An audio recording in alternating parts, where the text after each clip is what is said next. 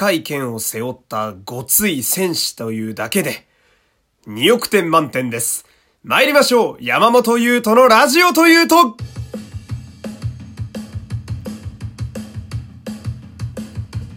どうも皆様こんにちは。声優の山本優斗でございます。第176回目の山本優斗のラジオというと始まりましたよろしくお願いしますさあ、えー、今日は日曜日ということでね、えー、恒例の仮面ライダーセイバーの感想会となっておりますえー、まずはですね、えー、今日も、えー、生配信、まあ、あの、仮面ライダーセイバーを、まあ、実況しつつね、え見ていくというものをやっておりました。え来ていただいた皆様、今日もありがとうございました。いや、今日はその、まあ、かっこいい、まあ、毎回なんですけどね。あの、かっこいいかっこいいの連呼で、ほんで、まあ、ずっと叫びっぱなしやったっていうね。えー、もう、ただのオタクと化してましたけれども、まあ、毎週か。ね、えー、楽しんでいただけたら、えー、嬉しいです。ほんで、まあ、来週も、まあ、今のところ、また実況できそうなので、えー、まあ、やってみますのでね、皆様、来週も、まあ、朝9時に、えー、テレビの前にね、えー、座って実況を聞いていただければ嬉しいです。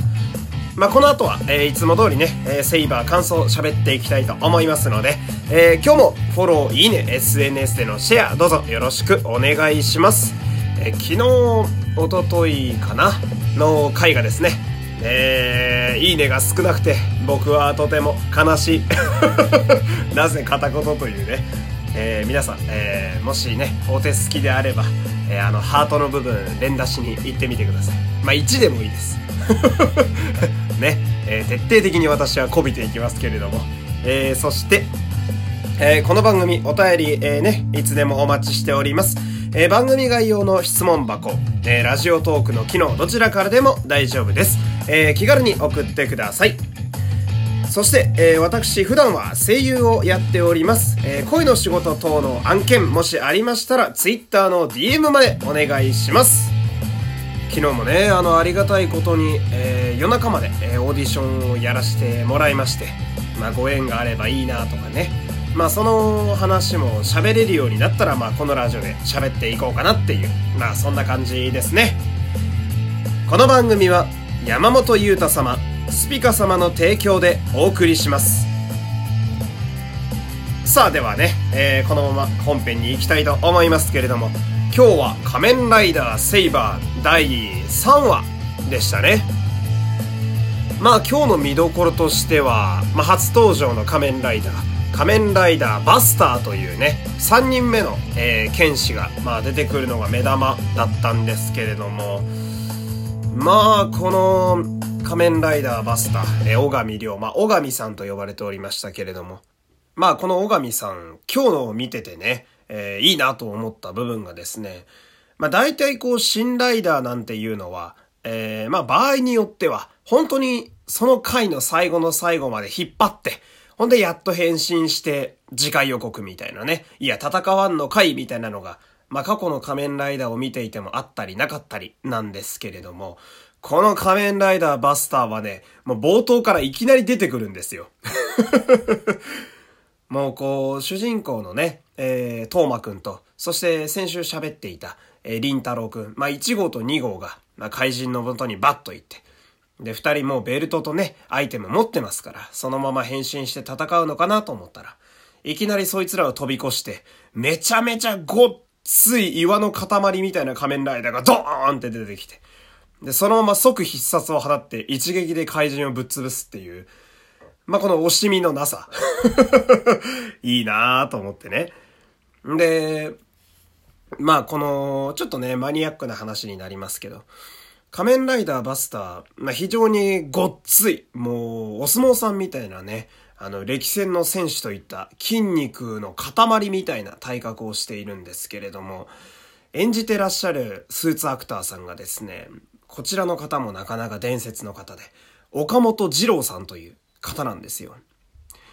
で、特撮が好きな方であれば、もう名前を聞いただけでピンとくるぐらいには、かなり様々な伝説を残されている方なんですけど、まあ、仮面ライダーで言うなら、えー、ブラックだったり、えー、王者だったり、あとは戦だったり、そしてキンタロスだったり、まあ、こう、なんでしょうね、動きが洗練されていたりね、でも重量感があるみたいな、そういうアクション。特にポージングがめちゃめちゃ綺麗なんですよ。まあそれはブラック RX を見ていた方なら皆さんご存知だと思うんですけど、必殺を打った後の斬新っていうんですかね、あの、残る心と書いて、こう剣が若干触れつつ止まるみたいな、決めポーズを構えた状態で後ろにナパーム大爆発みたいな特撮特有の剣を持った状態の見え切りね。これが岡本二郎さんは、マジで芸術品並みに綺麗なんですよ。で、まあ、そんな、えー、斬新をね、えー、見せてくれたのが、まあ、今回の仮面ライダーバスターで、まあ、必殺技をバーンって放った後に、後ろがドカ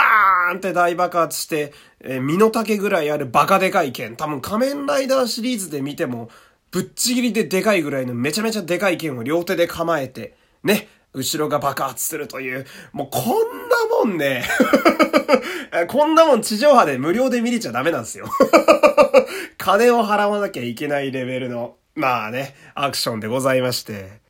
まあこう、長年ね、えー、ファンを続けている特撮ファンから見ても、たまらない要素がこう、いろいろね、えー、詰まっているのが仮面ライダーバスターなんですけれども、その変身する小上亮というキャラクターもですね、ま、なかなかの、えー、特納ラーメンになっておりまして 先週も特納ラーメンがね、出てきたというのに。まあ、まずその、初めて、あの、だと思うんですけれども、仮面ライダーシリーズ、子連れライダーっていうね、あの、お父さんなんですよ。お父さんでの仮面ライダーはいっぱいいるんですけど、あの、歴代にも。大体悪役だったりするんですけどね、性格が終わってたりとかするんですけど、まあ、比較的まともなお父さんライダーが、まあ、この小上さんのようでして、ほんで、少年をね、自分の息子と一緒に戦うんですけど、息子をね、肩に担いだ状態で体験持ってるんですよ。だからあの、こんな、どのぐらいの人に通じる例えかわかんないんですけど、あの、子連れ狼みたいな感じ？で、右手に刀持って、ほんで左手で子供を肩に乗せて担ぐっていう。まあ、あの、仮面ライダーで見ても相当レアな、まあ、あの、え、えとなっておりまして。ほんで、まあ、あのー、最強の剣士っていう肩書きもあり、ほんで、まあ、自分で子連れの王様って書いて子連れ王って呼んでいて、ほんで、珍しくまともな、えー、お父さんライダーという。で、変身アイテムが歴代で類を見ないぐらいの大きさという。まあ、これだけ持って持って持ってってもこう もう初期のキャラ設定が大渋滞しているみたいな状態なんですけど、まあ、どうやらその作品の中ではね、えー、長年戦ってきて、あのそのソード・オブ・ロゴスというね、まあ、世界の平和を守る剣士たちの組合みたいなところにもどうやらフル株でね、長い間いるようなキャラクターのようでして、敵幹部にもね、今仮面ライダーカリバーっていうダークライダーがいるんですけど、どうやらこいつとも因縁があるようでね。まあこうストーリー展開的にも、まあドラマ的にも結構なかなかいろんな含みのあるキャラクターになっていて、まあこれからが楽しみやなっていうとこなんですけど、まあちょっと唯一の、まあ懸念点、気になるところとしましては、その、小上さんがですね、歴戦のベテラン剣士の割には結構短期なんですよね。で、こう、主人公、トーマくんは小説家なんですけど、まあ、小説家ごときが何やってんだよ、みたいな感じで突っかかってくるという。まあね、あのー、言ってみればね、はっきり言えば嫌なやつっていう、まあそれで終わるっちゃ終わるんですけれども、まあその仮面ライダー的に見てみれば、その、新しく登場した仮面ライダーは主人公に突っかかってきてなんぼなんですよ。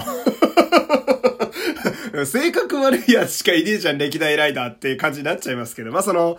ね、あの、先週紹介した、新藤林太郎くん仮面ライダーブレイズ2号ライダーが結構いいやつで、まあ、あっさりこう、ね、合流して。まあ、それはね、もちろん非常にいい流れなんですけど、まあ、こう、長年ライダーを見てるものからすると、なんかこう、新ライダーが主人公に突っかからないのは、あ、なんか一歩足んねえなとかなんか思っちゃったりして。で、その、足りないめんどくさい仮面ライダー成分をこの小上さんがね、どうやら引き受けているようでして、まあ、主人公にもね、突っかかったりなんかして。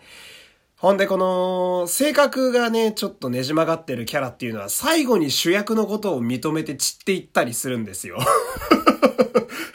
ちょっと怖いなーなんて思ったりして。ね、あの、先輩として長年戦っている仮面ライダーが自分の変身アイテムを後輩に託して散っていくっていうのはちょっとドラマとしてもできすぎてるなーみたいな。だからそれだけはちょっと避けてほしいなって今思ってるんですけど。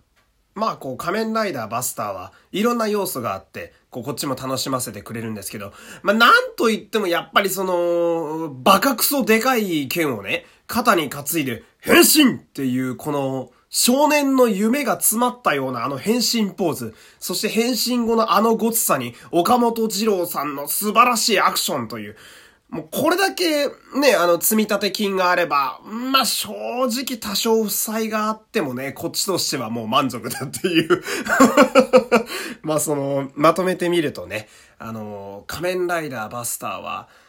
なんとなく退場しそうな香りがちょっとするんだけれども、まあ、あのキャラモリモリ設定だったらきっと大人のファンはたくさんついてくれると思うので、まあ、なんとか末永く活躍してほしいな、なんていう。まあ今日はそんなお話でした。